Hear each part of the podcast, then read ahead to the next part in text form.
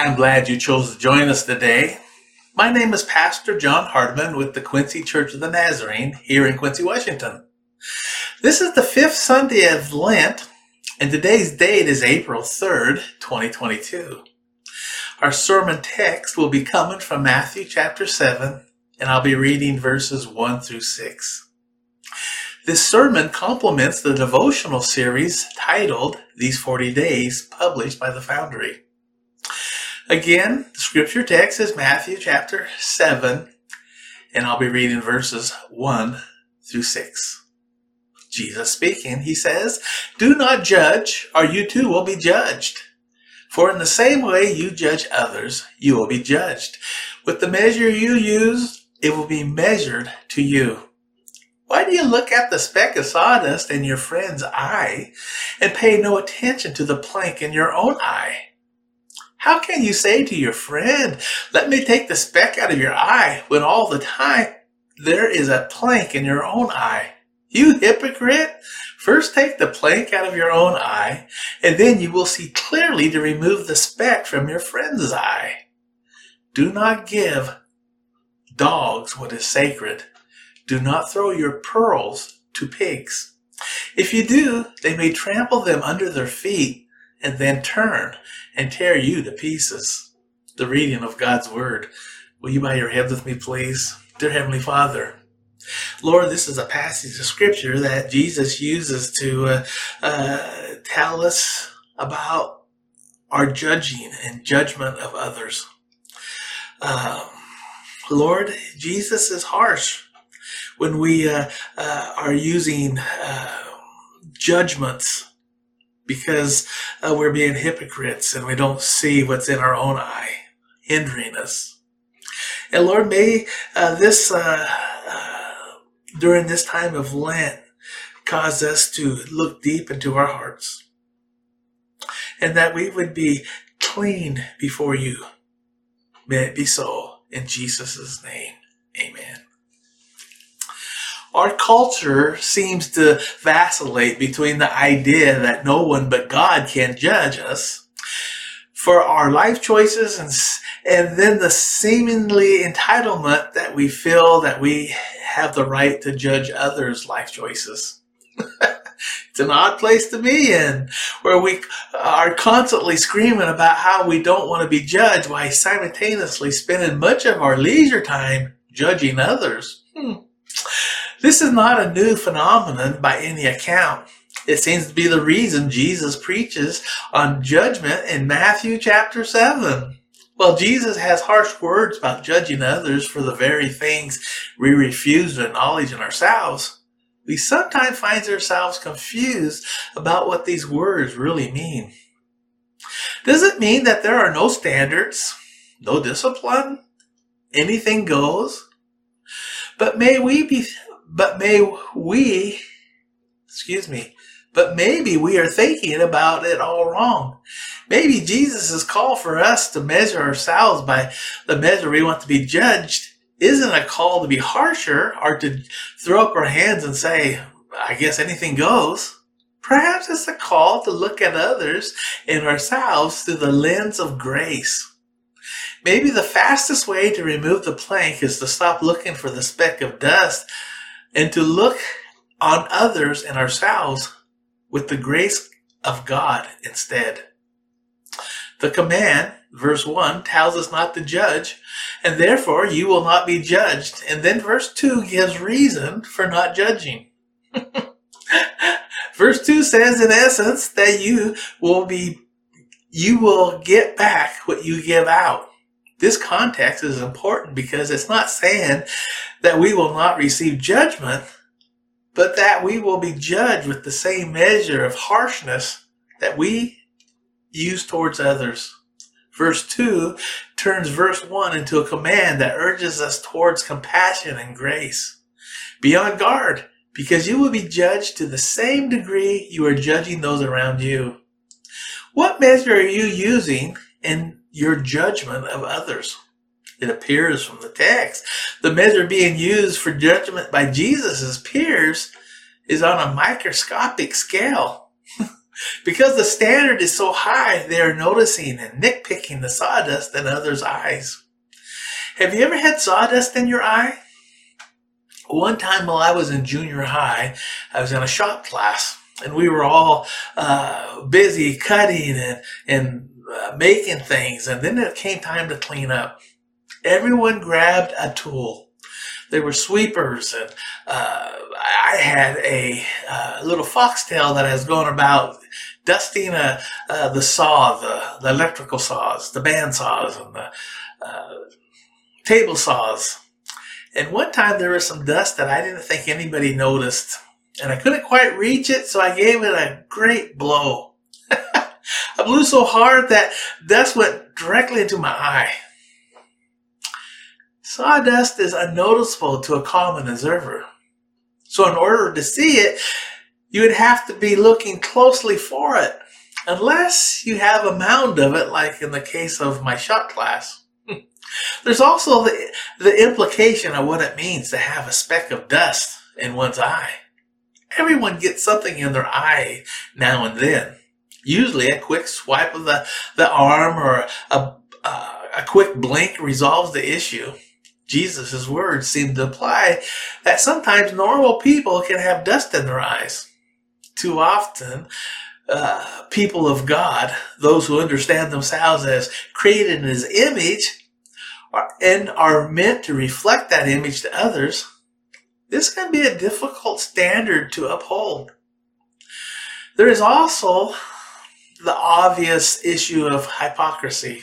You know, those who are making the harsh judgment about the speck of dust without holding themselves to the same standard too often because they have a log in their own eyes. then there's the issue of helping, or at least trying to help, the judger to recognize the plank in their own eye. Then there's the distortion factor. Having a log in one's eye would certainly distort one's vision. When driving, those vision blockers are called blind spots. In transportation, uh, one is instructed to rock and roll in their seat to see past those vision blockers. You kind of go this way and look that way and look this way to see past the vision blockers. Think about it with me. If someone has a blind spot blocking their vision, how can they make fair or accurate judgments about what they see? Jesus' command is to have compassion, not to be the judge. Some interpret these verses as allowing judgment once the log is removed.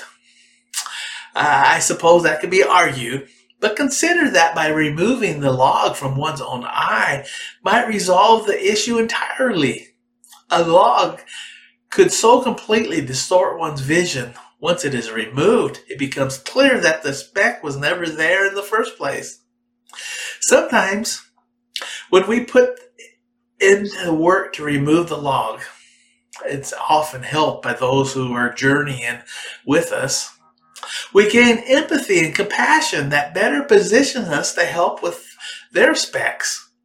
But helping someone from a place of compassion and grace is entirely different than harshly judging someone.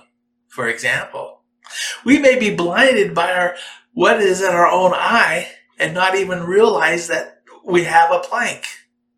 Then, someone who has worked to remove the log from their own eye may be earnestly and prayerfully trying to help others with their speck so they can they can see more clearly. It's important to view these issues not as judgments, but as the compassionate gracious help we need. The process might still be painful. it never feels good to have something stuck in your eye. And the process of dislodging it often causes more pain before we can start to find relief. Another thing to note, speaking the truth is not the equivalent of judging. Hmm. Blind spots can be opportunities for us to grow. It would be wise to seek out truth tellers in our lives and to learn to distinguish them from harsh judges. Another way to say this is that judgment should uh, judgment seeks to destroy and divide, whereas earnest care and compassion seeks the well-being of the other person.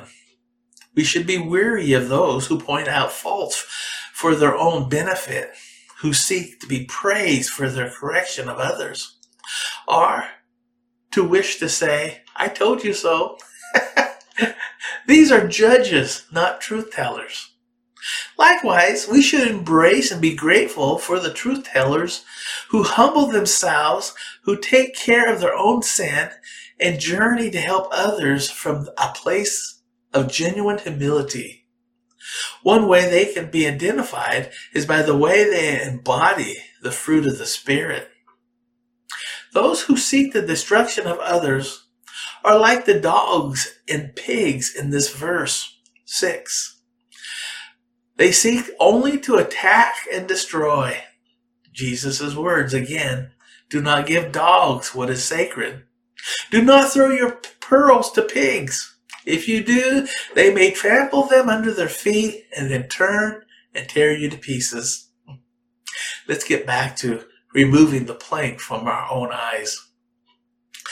This season of Lent is a time of self reflection, a time of fasting and of repentance. Its purpose is to reveal to us the places where we have fallen short of what God has called us to do and to remove the things that hinder in order to move us deeper into a relationship with Christ. This is a season of removing planks. Hmm. Removing a plank requires acknowledging that there is a plank there in the first place.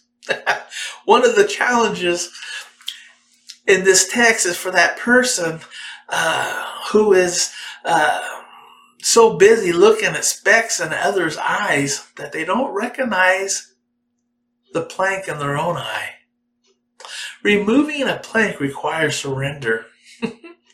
it wouldn't take a long conversation with a nurse or doctor to learn that removing something from a flailing person would be nearly impossible. In order to have the object that is impairing us removed, we must surrender to having it removed in the first place.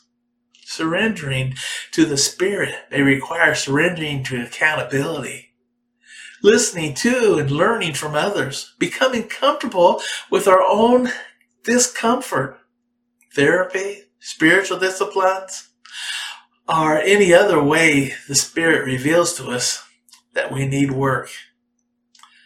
When we become people who have done the work to remove the plank from our own eye, then we in turn can become can become the compassionate people who seek to remove the splinters and specks of dust from the eyes of others because it is no longer about judgment, but about grace and healing.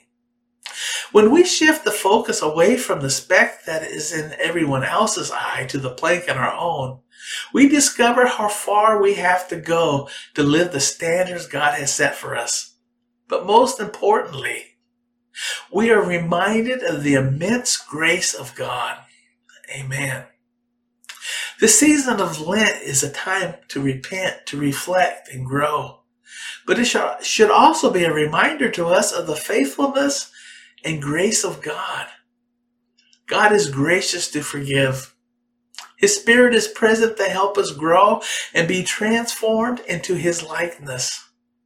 If the measure God is using to judge us is one of grace, how much more should we extend that grace to those around us? May we remember the grace Christ has extended to us and extend it to others in turn.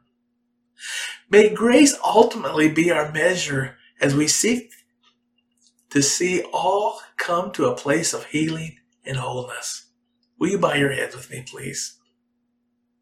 Dear Heavenly Father, Lord, you have taught about how we judge others, how we are to examine ourselves first, and remove a plank, remove the speck of dust first in our eyes so that we can see clearly what you would have us to do, have us to live, who to help.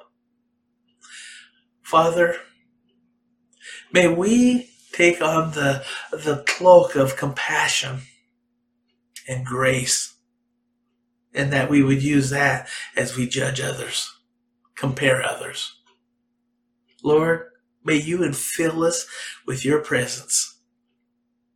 I pray this in Jesus' name. Amen. Until we meet again, may God richly bless you.